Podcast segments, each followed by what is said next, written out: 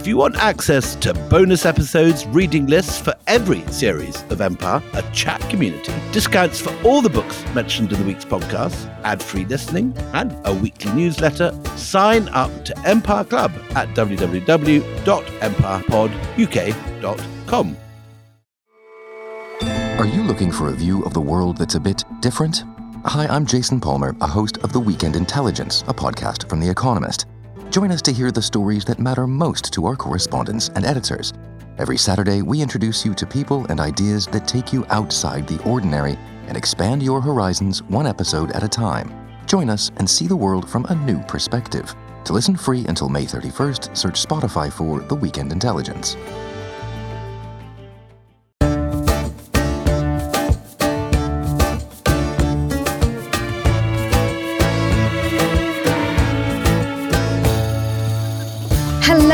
Welcome to Empire with me, Anita Anand.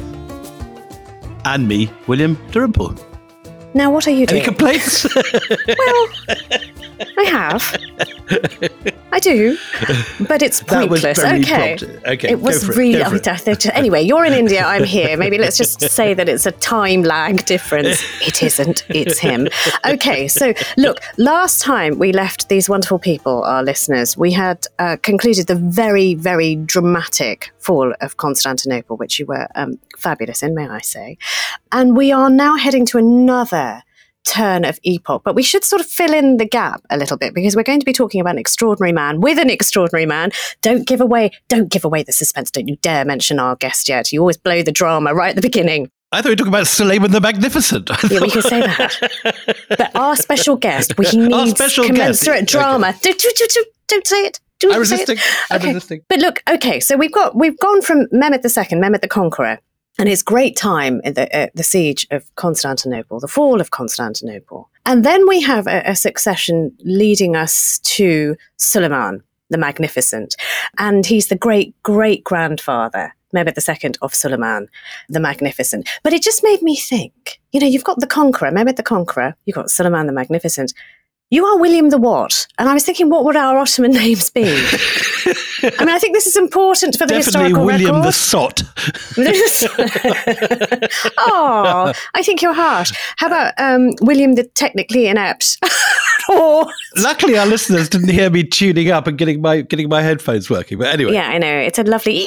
uh, I would be uh, Anita, the perennially frustrated, stroke confused, stroke not quite with it. couldn't Couldn't possibly comment. yeah. uh, anyway, so look, we are here. We are here to talk about somebody extraordinary, Suleiman the Magnificent, and we have an extraordinary guest to talk about this, who maybe will be able to fill in some of these gaps leading up to a really important epoch in the history of the Ottoman Empire, and it is Marc Well, I'd David said- Baer. Well, yes, I wanted to say it. Marc David Baer.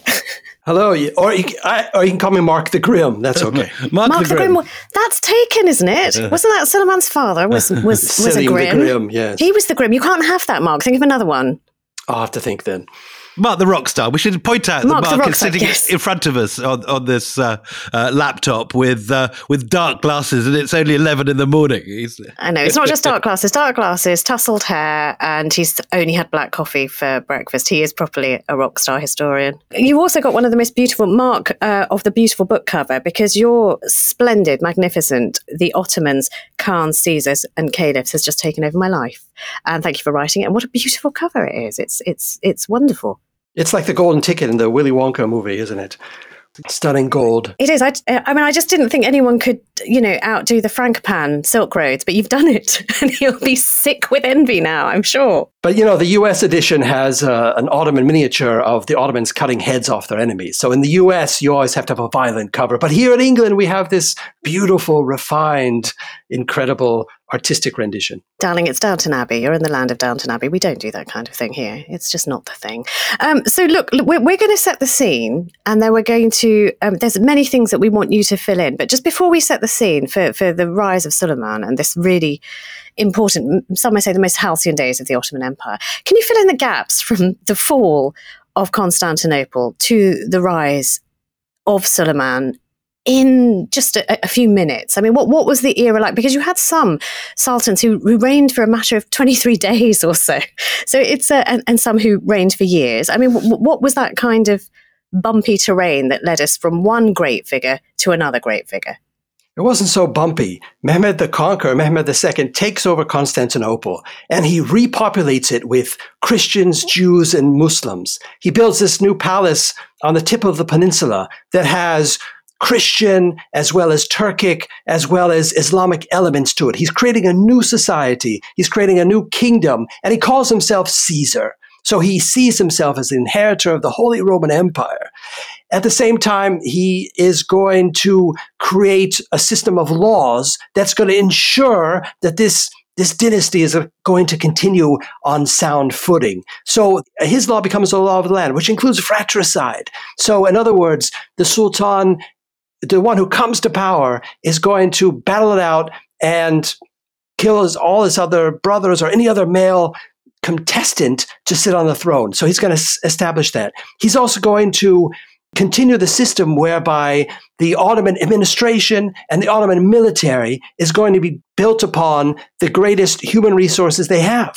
So they're going to bring slaves into the palace. They're going to train them. They're going to convert them from Christianity to Islam and the most the ones with the the most auspicious signs on their forehead are going to go into the elite service whether the janissaries the elite military or become the ministers of government. So he's going to set this foundation of a strong government based on conversion and based on well, bloodshed to ensure that the strongest one sits on the throne. So this is this is something that he does after he takes over the and, city. And just to set this in context, this is uh, this is not unusual, is it, for uh, Islamic dynasties? There's no concept of primogeniture. Oh, for example, the same is true, for example, of the Moguls. It, it's always the, the, son who is the strongest, the son who is the fittest, uh, who finally gets to the throne. Or the last man standing, in many times, isn't it? Or the last man standing. Yeah. And the strongest one, the one who survives, is the one who sits on the throne. And the one who makes it to the imperial capital, who makes it to Constantinople, then is enthroned. And after he's enthroned, he then will have all of his male relatives murdered. So Mehmed II even has a two year old killed because that two-year-old could grow up to to threaten his rule one day. And Marc, this is this is legal. I mean, in Britain, and we'll remember we stick princes in towers and then you know pretend that we didn't kill them and, and things like that. You know, you know there there are there is murder awash wherever there is succession, but this is a legally framed right that the last man standing has to wipe out anyone else. This is the law of the land, and like I said, any male relative who seems to threaten the sultan will be done away with. So they can be strangled. They be, can be killed on the battlefield. And again, this is whether they're seven years old or 70 years old, whether they're grandchildren, whether they're sons of rivals, whether they're uncles. So, so he sets this out to ensure that there's only one ruler sitting on the throne. And this system, for all of its brutality, is going to ensure that the Ottomans have one strong ruler for centuries. What happens between Mehmed and Suleiman the Great? What happens in between those years? Because um, th- there is a period of time that passes. So Mehmed II will have a very long reign. After he conquers Constantinople, he reestablishes the city as a great world city, a city of Christians, Jews, and Muslims. He rebuilds the city. He builds the Grand Bazaar. He makes it into really the envy of the world. That's all happening under the long reign of Mehmed II. He passes away in 1481, and he's replaced by Bayezid II.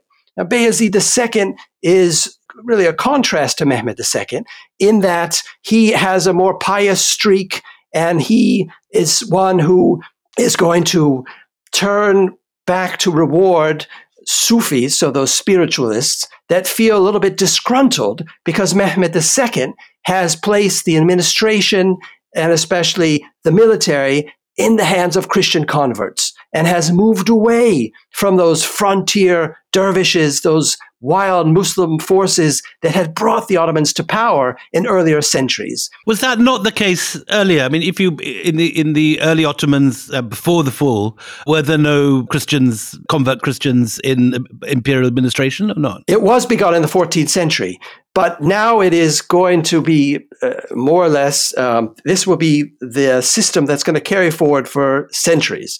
So it's consolidated when they take this, this Byzantine city, and Mehmed II becomes more like a Byzantine ruler, more like a Roman ruler, and less like a frontier warrior, which was the earlier model of Sultan. This isn't to say he's not launching major campaigns. He launches a campaign against uh, against Rome. He go he goes to the Italian peninsula with his forces, and they occupy Otranto for a small period of time. But Bayezid II is a kind of a conservative reaction, and he's seen as more of a spiritualist, more of a quietist, less militarist.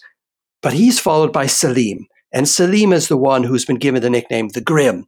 Now, Selim was. Which is a great nickname. Come on, you've got to give it to him. It's a goodie. But not cheery. He was never cheery. he ruled he ruled okay. too shortly. I mean, his his reign was was was very short, and he died, perhaps it was of plague. Now, in those days, you wouldn't say our ruler died of plague because plague carried with it all kinds of moral baggage. So they wouldn't say that. But he, he, he probably died of plague after a very short reign. But what a reign it was. I mean, you, you want to, you brought me on the show to talk about Suleiman. We haven't got there yet, but, but we can't, we can't think about Suleiman and all of his accomplishments without thinking about his father, Selim. So massive conquests massive conquest, massive conquest, changing the, the face and the demography and the legitimacy of the empire. Here's an empire which for centuries has been focused on Southeastern Europe. This is a European Christian Muslim empire whose capital cities were in Europe and whose military forces, administration were based on Christian converts,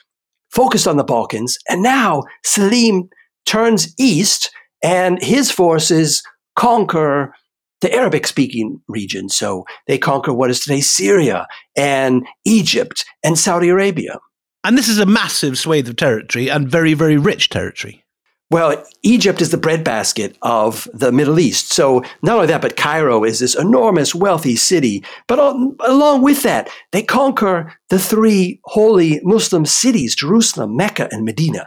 And then the Ottoman Selim is going to pack up the last descendant of the caliph, of the Abbasid caliphs, and he's going to pack him up and ship him to Constantinople, to Istanbul. Along with them, they're going to send all those relics that you see today in Topkapi Palace, the beard hair of the prophet and the footprint of the prophet and the letters that the illiterate prophet had written on his behalf. So all these, and the prophet's sword and his cloaks and Ali's, all this incredible, incredible holy relic and material, even Christian relics, St. John the Baptist's arm and skull and all the that. The arm that baptized Jesus, according yes. to the, the So girl. all of these, all of these. So the Ottomans are going to capture not just the, the breadbasket of the Middle East and, and not just bring the great astronomers and, and thinkers. And they're not just going to deport Jewish and Christian scholars from Cairo and from Aleppo and from Damascus, but they're also going to take these holy cities.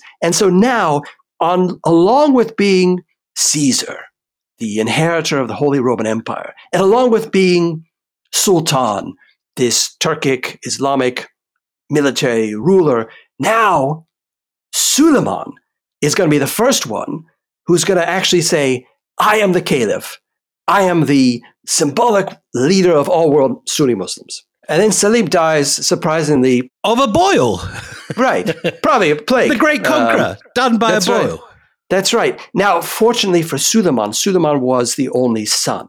So there's no succession. So Suleiman doesn't have to to uh, ice his, his his brothers or go on the battlefield. He he is going to be the sultan without any any other competition. And how, how do people feel about that? You know, the Janissaries and, and, and those people in the court who have power and have had dominion and territory under his dad. What do they think about this young man coming unchallenged without having to prove his mettle? No, they don't think very highly of him all, at all because Suleiman had not proven himself on the battlefield. He was young. No one expected Selim to die. Selim was going to turn then and conquer the West. So this was this was a shock. And so the Janissaries the viziers, the ministers of government, they looked down on this this guy, this Suleiman. He's in his mid twenties, and when we say young, he's like just twenty six or so, isn't he? He's young. Now, uh, Mehmed the Conqueror was 21 when he conquered Constantinople. And what has Suleiman done? He's 26. He hasn't done anything. Done nothing. There's a lovely description of him by the Venetian ambassador I'd love to read at this point. Uh, so this is uh, the 26 year old Suleiman. He's tall but wiry and of a delicate complexion. His neck is a little too long, his face thin, his nose aquiline, a pleasant mien, though his skin turns to pallor. He is said to be a wise lord, fond of study, and all men hope good from his rule. So that's the, uh, the, the first report sent to Venice when this guy comes to the throne. Well, aquiline noses. This is these are these are Western stereotypes. So they they depicted Mehmed the Conqueror as his nose almost touching his top lip. I mean, this is this is we don't have to take them too portrait, seriously, yeah, yeah. right? We don't have to take them too seriously. But so Suleiman, he's young, he's unproven, he doesn't have the support of the military hierarchy or the ministers. They look down on him, and he also he makes some questionable decisions as well. So he has a a slave with him named Ibrahim, and he and Ibrahim are very close. Now, now, now.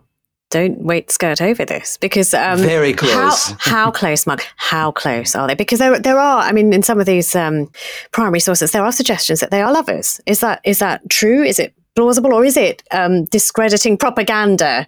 That's not at all implausible in the. It's in- not implausible, but Yeah. but also you've got a system of, of, of propaganda going on against these terrible Ottomans as well. So, I mean, Marc, what do you think?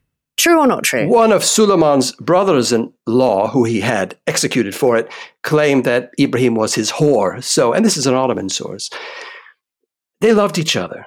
They absolutely loved each other. And so Suleiman brings this Ibrahim, this Greek slave, with him to the imperial capital and starts giving him all of the highest positions. Over time, he will make him Grand Vizier and he will make him Governor General of Southeastern Europe, stepping over older men who are actually experienced with all these things. So, so this is how Suleiman starts out. when you go to Istanbul t at the moment, his palace, the palace of Ibrahim Pasha, is sitting on the hippodrome, isn't it? It's, what, it's the great big thing that sits opposite the, the Blue Mosque. It's the art museum. It's an art Islamic art museum now. Gorgeous museum now, yeah. But but when you say when you say you know he was a slave, I'm just worth thinking about where he actually came from, and he was kind of harvested, wasn't he? He's Albanian, I think, eth- ethnically, but a Venetian citizen, and he's just kind of taken up, and like many slaves, just gathered up and and and then sold. And then gets into Suleiman's uh, orbit, who then has very strong feelings for him, strong feelings that wind everybody else up. Shall we? Shall we? Shall we flash forward ten years? So, that, so we're talking about a succession that takes place September the 30th, 1520. That's when Suleiman takes over uh, the reign. And Suleiman, just, uh, just uh, let, us just talk about one of the other things that is important about Suleiman because his father um, relished taking relics. Suleiman also um, relishes tweaking the nose of the Holy Roman Empire by having a crown created, which is going to wind them up. T- tell us a little bit about the crown. That's right. So again, uh, he declares himself to be, and the writers around him declare him to be the rightful ruler of the world. So he is de- depicted as the one who's going to unite East and West under one crown and under one religion. So Suleiman already believes that he is the Caesar, the rightful inheritor of Rome, not the Habsburgs, not those people sitting in Vienna. He also believes that he is going to unite the world under one religion. That religion has to be Islam, but that religion has to spread east and west. So he is going to conquer Rome and he is going to become the leader of that church. So what he does is, but obviously the church becomes uh, Islam. So what he does is he has a Venetian make him, well, actually, Ibrahim hires a Venetian goldsmith to make him a crown, which combines the Habsburg crown with the papal tiara. So it's so he he's he's he's he's both of these men in one. And then he has the gall to wear this crown when he marches west, when he marches well, let's let's take take a step back. First, he has to conquer some territories. And then once he conquers those territories, he calls the Habsburg and other ambassadors to come meet him in his tent where he's wearing this crown. And his crown is so heavy. I mean, we know what Queen Elizabeth said about wearing her crown. Now imagine something even fancier with more jewels, absolutely covered in jewels. It had to have a strap. He couldn't could barely move in it. So so he has these ambassadors come and see him. and they look at him. They see him in this crown. They, they, they draw sketches of. They report to the rest of Europe. We're in trouble. We're in trouble. this man with this massive army and this massive, this megalomaniac thinks he's going to replace the Pope and the Emperor. So Ibrahim, as well as being his soulmate and his best mate, um, is also quite ferocious on the battlefield and, and makes some decisive moves on behalf of his his lover stroke leader. Well, he's also probably his bedmate. And so, again, Topkapi Palace, the main Ottoman palace, is built by Mehmed the Conqueror as an all male place. So it's only for the palace, the beautiful young boys who are in training to become the leading administrators and warriors of the empire. It's an all male palace. All of the concubines and wives and children live in the old palace in the center of Istanbul in Constantinople. So this is the setup. Now, there, were, there was a chamber attached to Mehmed II's bed chamber, which was where the concubines would come. And so there was a few women in the palace and, and for that purpose. But then, so it's supposed to be an all male space. But, but then there's one male at the apex of everything. At the apex is the Sultan. And he's the sun around which you know all the other planets are supposed to rotate and there's only one mature male who's supposed to be there residing there the rest are younger but then Ibrahim apparently has a bed placed, built right attached to Suleiman's bed. The, the two headboards, so they're head to head in a way. Eh, maybe not headboards, but the, he- the beds are right attached to each other. This isn't right. There's not supposed to be two adult males at the center of the solar system. There can only be one sun. So we see a lot of writing about that, and that's part of the justification for fratricide. There can only they are, and there are all these phallic images but one quick thing: this this we're talking as if this is something unusual in the Islamic world at this point. Having beardless boys, having having lovers is is not only the norm; it's celebrated in poetry. It's something which has been around for hundreds of years, and we're looking at it with eyes from a different culture. Uh, uh, it, yeah, or pr- prurience maybe as well in between. Well, it's part of Renaissance culture. So we have it in this country, in England. We have it in in Venice and in Florence. The culture of mature men loving young younger men, well, boys, prepubescent.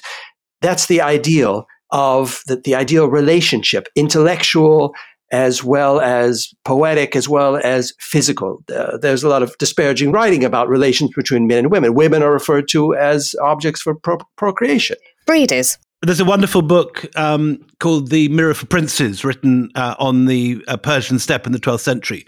And it's a book of advice of a father to a son about how to, how basically how to, how to live a moderate and satisfying life. And it's all do this and do that. Don't, don't do too much of one thing. Don't do too much of the other.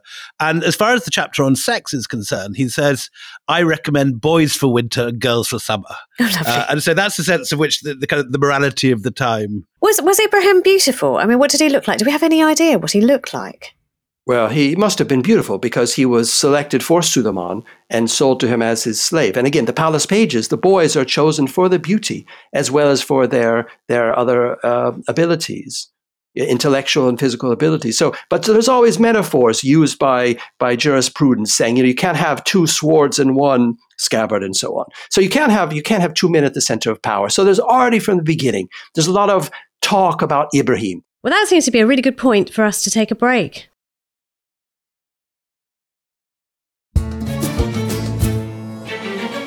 Welcome back to Empire. So, Marc, Ibrahim's central place in the Ottoman court is starting to cause discomfort among the viziers and other senior figures.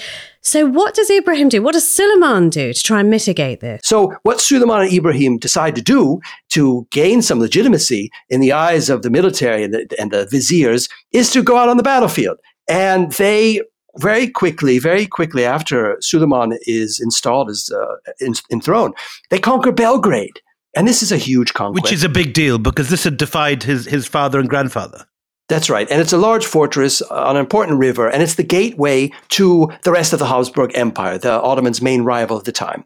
Then they also, then he's able to conquer Rhodes. Again, this island, which is sitting there, it's a thorn in the side of the Ottomans. It's blocking pilgrimage traffic and so on. It's a fortress, fortress island run by the Knights Hospitaller for the last 300 years or i mean it's been a so long... the knights hospitaller for those i mean you know for those who don't know um, it's sort of uh, Well, we know Knights Templar. I mean, are they sort of, you know, same meat, different gravy? Are we talking with the Knights Hospitaller? well, they're, they're, they're crusaders. They're, they're set up in the Crusades. And here in London, you could go to the to their the Order of St. John's. They have a museum today in their building that goes back to the 15th century. And you could find Ottoman cannons and, and so on.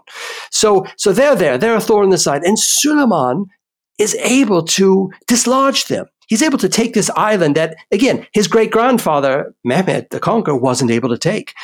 And then magnanimously give the uh, let the defenders free because they've they've defended so bravely he let them he lets them go and they sail off to Malta where the Ottomans are unable to dislodge them. So it was a mistake from the Ottoman perspective. But but it frees up the eastern Mediterranean for trade, but especially for pilgrim Muslim pilgrim traffic. So so this is this is so they quickly have these incredible military victories which enable the the the tongues maybe to stop wagging so much.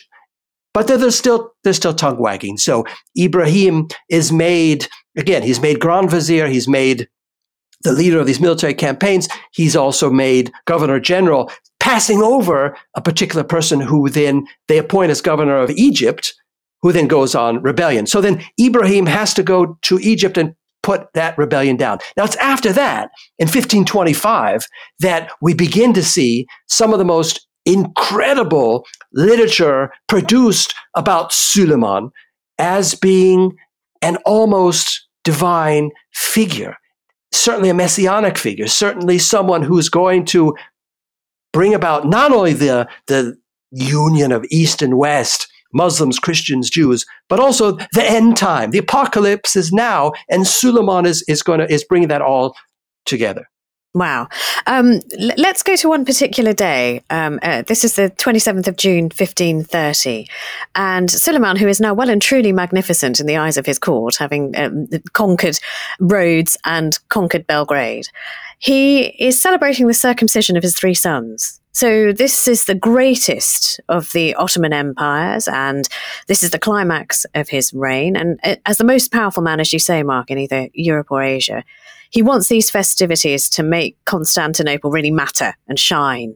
And he also wants to underline the fact that it's the refuge of the universe, a place where people can come um, who are thrown out from, from other places.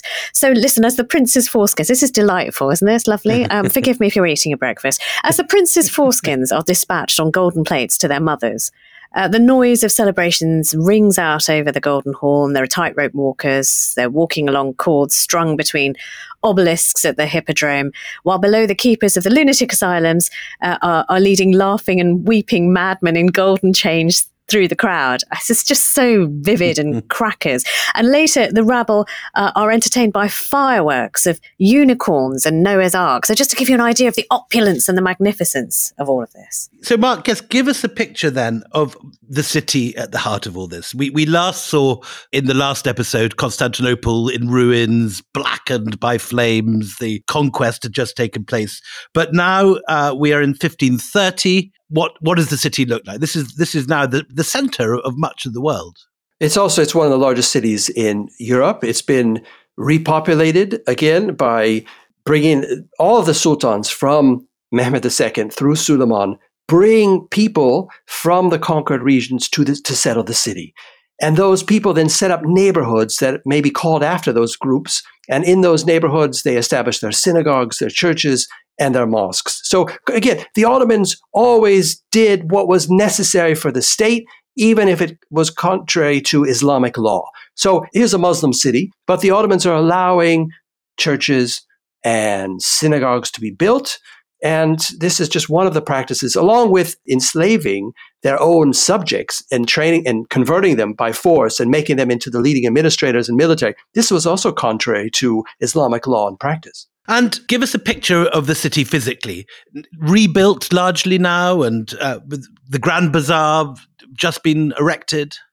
Well, after Mehmed II, the, the Grand Bazaar is is established. Also, the the city is is remade. Every subsequent sultan will endow a mosque um, in a neighborhood, but the, he won't just build a, a splendid mosque, but also will then establish colleges, markets, hospitals, uh, hospitals for the, the mentally unwell, uh, schools, fountains, uh, loos. So, so every mosque will become a, a, mini city within the city where, where a person, not only Muslims, but any resident of the city can fulfill all of their daily needs and life functions. And there's uh, free food. 30,000 people a day are fed at these mosques, aren't they? They have food kitchens, um, not just the mosque, but, but next to the mosque, there would be a food kitchen that would uh, be distributing probably rice and chickpeas or beans cooked in, a, in something something lovely. Yes, absolutely. I said there's there's no poverty on the streets. Can we just compare that to what's going on in the rest of? Well, indeed, let's compare it to the capital of, of, of England. What's going on in London at the same time? Because St Paul's is doing the same thing, but Henry VIII's London is grimy and filled with crime and prostitution, and it's. Yeah, I mean, just just do a little bit of picture painting for us about the comparisons here. Well, and, and, Henry VIII looks up to Suleiman, and Henry VIII obtains a portrait of Suleiman. And Henry VIII at different banquets will dress up as Suleiman, and will he'll have his uh, the other men, his couriers, the other men around him, courtiers. He'll have them wear massive turbans and wear the cloaks, and the ladies at court as well. So there's a an Ottoman fashion sweeps the Hampton Hampton Court Palace but this is really strange though, because you've got pictures of Henry VIII. Even now, if I, I mean, I go to Hampton Court quite a lot. It's not far from where I live. But you know, you'll have pictures of, of Henry VIII and other Tudors. You will have pictures of Habsburgs, Charles V. You, there's nothing of Suleiman anywhere. No, they, ha- they they own it in their collection, but so they, they don't display it. it. They have it. they don't display it because they have the French king and they have the Habsburg and they have because it's it's how we conceive of history. We don't see the Ottomans as European. And is that a mistake in your view, Marc? It's absolutely a mistake because if, again, I'm a historian and I look at what people in the past thought, what they wrote, how they lived their lives, how they envisioned the world. And for someone like Henry VIII, the Ottomans are very much part of his world. Now, he's far enough away. He's not worried about military invasion. In fact, Henry VIII and, well, even more important, Queen Elizabeth, they're intrigued by making alliances with Muslim powers, Muslim allies like the Moroccan king, so that they can go against their common enemy, which are the Habsburgs in Spain. And the Catholics, yeah. Hmm. So okay, so we've got we've got this man um, who is presiding over a beautiful city. It is opulent. It's got it's got at, at, least seven hills, but if you if you if you live in Istanbul, it's like seven hundred. You're you're always walking uphill in Istanbul, so you've got hills. Hills are crowned with stunning mosques. You have incredibly busy markets. New markets will be built every every half century. Massive markets. You also have just such a diversity. And um, we could, I, I, try to think of the diverse people in, in, Constantinople in the 16th century as being an alphabet of diversity. You could come up with with a group of people for every letter of the English alphabet, from Armenians to Zaza speaking Kurds. Oh, okay. I, I don't. I'm not sure you were going to make it to Z, but you did it.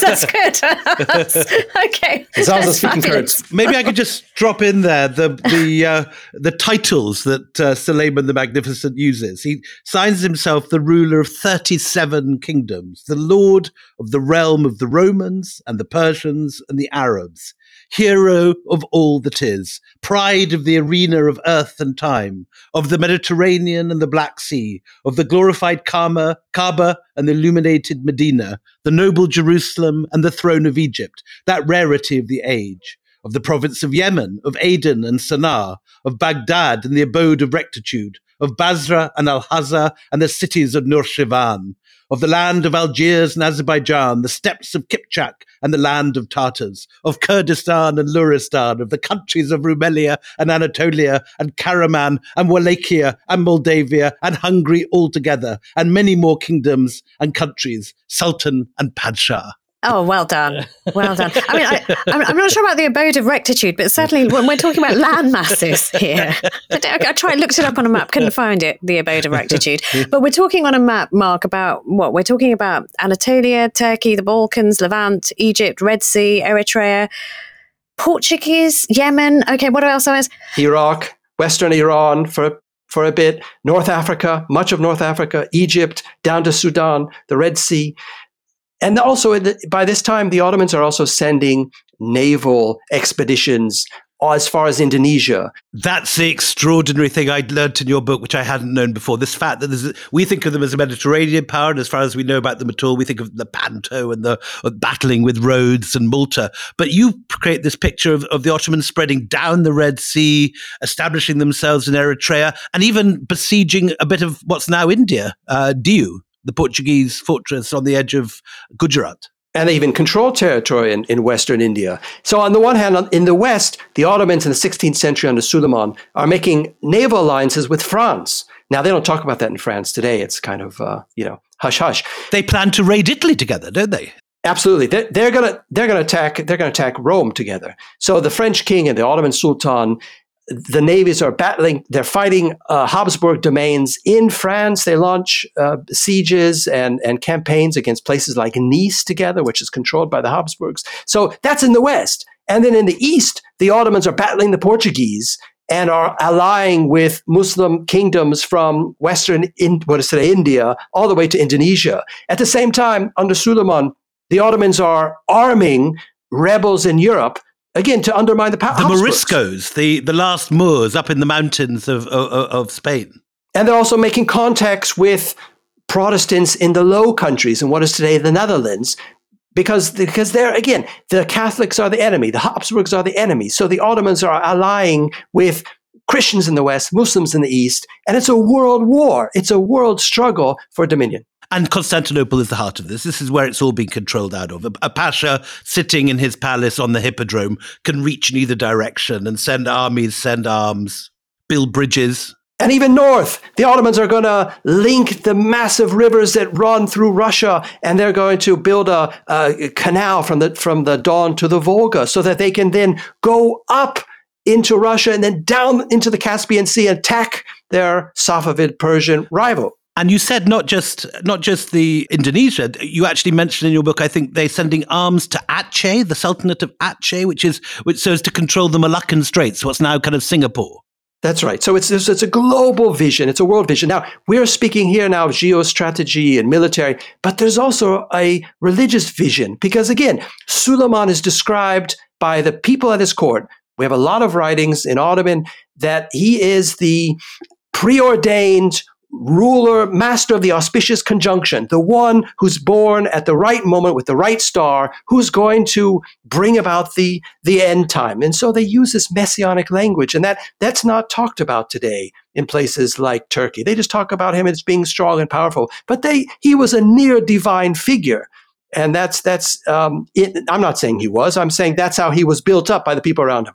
So, so I mean, we've talked a lot about the fighting. Can we talk a little bit about the loving? This is a big thing. Okay, so so we, it's all been about Ibrahim and his his joint bedroom and his joint headboards, and but now there is another who has caught uh, Suleiman the Magnificent's eyes, and this is in 1532. This is a, a slave girl called Roxolana. Now, tell me about Roxolana. I'm intrigued. Well, again, like Ibrahim, she's beautiful and she's a slave and she's sold to Suleiman. She becomes his slave. Now, in those days, the, for centuries, actually, sultans were not marrying. They didn't have wives. They had multiple concubines. But the, the law set down in earlier centuries was that once a concubine had a male son, then the sultan would see sexual relations with her so as not to have any more sons. And then that concubine would then go with her son to a provincial outpost where she would raise the son along with other uh, ministers in the arts of life and love and governance. So there would be one mother. There was kind of there was a one mother, one son policy, and so they'd be out in the provinces. And then when the sultan sitting on the throne passed away, the mother and the son. It was the mother's job to get it. Come on, get up. Let's go. Let's go. It's our turn now to be on the throne. So she would get her son. Collect an army and try to make it back to the imperial capital to take over. That was the that was what was happening. But then Suleiman falls in love. Falls in yeah. love with with with in, in Turkish she's known as Hürrem Sultan. So he falls in love with her, and then they keep he, he keeps sleeping with her, keeps having sex with her. She keeps having sons. Right. And this is breaking. So having having Ibrahim, the young boy who didn't break any taboos, but having Hurrem, the girl, and staying with her monogamously appalls everyone. It's, it breaks. it's, it's awful. Yeah. What, what what was it about her? Well, what was it? What was it about her? What do we know what it was about her? I mean, apart from beauty, there must have been something else. Because you know, if a man has a harem full of stuff, full of you know, many women, um, what made her special to him? Do you have any idea? Well, he wrote he wrote um, very passionate poetry to her. I've got one here. Shall I have a quick a quick read? This is this is Suleiman to Hurrem. The green of my garden, my sweet sugar, my treasure, my love who cares for nothing in this world, my master of Egypt, my Joseph, my everything, the queen of my heart's realm, my Istanbul, my Karaman, my land of the Roman Caesars, my Badakhshan, my Kipchak, my Baghdad, my Khorasan. Oh, love of black hair, oh, bow like eyebrows with languorous and perfidious eyes. If I die, you are my killer. Oh, merciless infidel woman. So it's a, cr- it's more than a crush. infidel woman because she's Christian. She's Christian and she's converted to Islam like all the other women in the harem. So where's she from? Well, she's from. Well, I'm not going to. I'm not going to get the hate mail from the Russians and the Ukrainians. Is she Ukraine? Wasn't she Ukrainian? Yeah, that's what I thought. She was Ukrainian. So she's she's she's from Ukraine. Of course, she's very clever. She's very clever. She's she and Suleiman become such lovers that he's he's willing to to break precedent, and then he marries her, which by Islamic law he had to. But this is crazy. Okay, now I see the trouble ahead, Marc, because now you have Ibrahim and Roxolana set up against each other as rivals, both vying for influence within Suleiman's court. But we've also got so much of the story left. Listen, you know, we can't possibly fit that into the next 10 minutes. So, what we're going to do, we're going to end this episode here, and then we're going to get Marc back next week to tell us how this power dynamic is going to play out. So, do join us then. And we're going to take you right to the end of Suleiman the Magnificent's reign and what many consider the climax of the Ottoman Empire. But for now, it's goodbye from me, Anita Anand. And it's goodbye from me, William Dalrymple.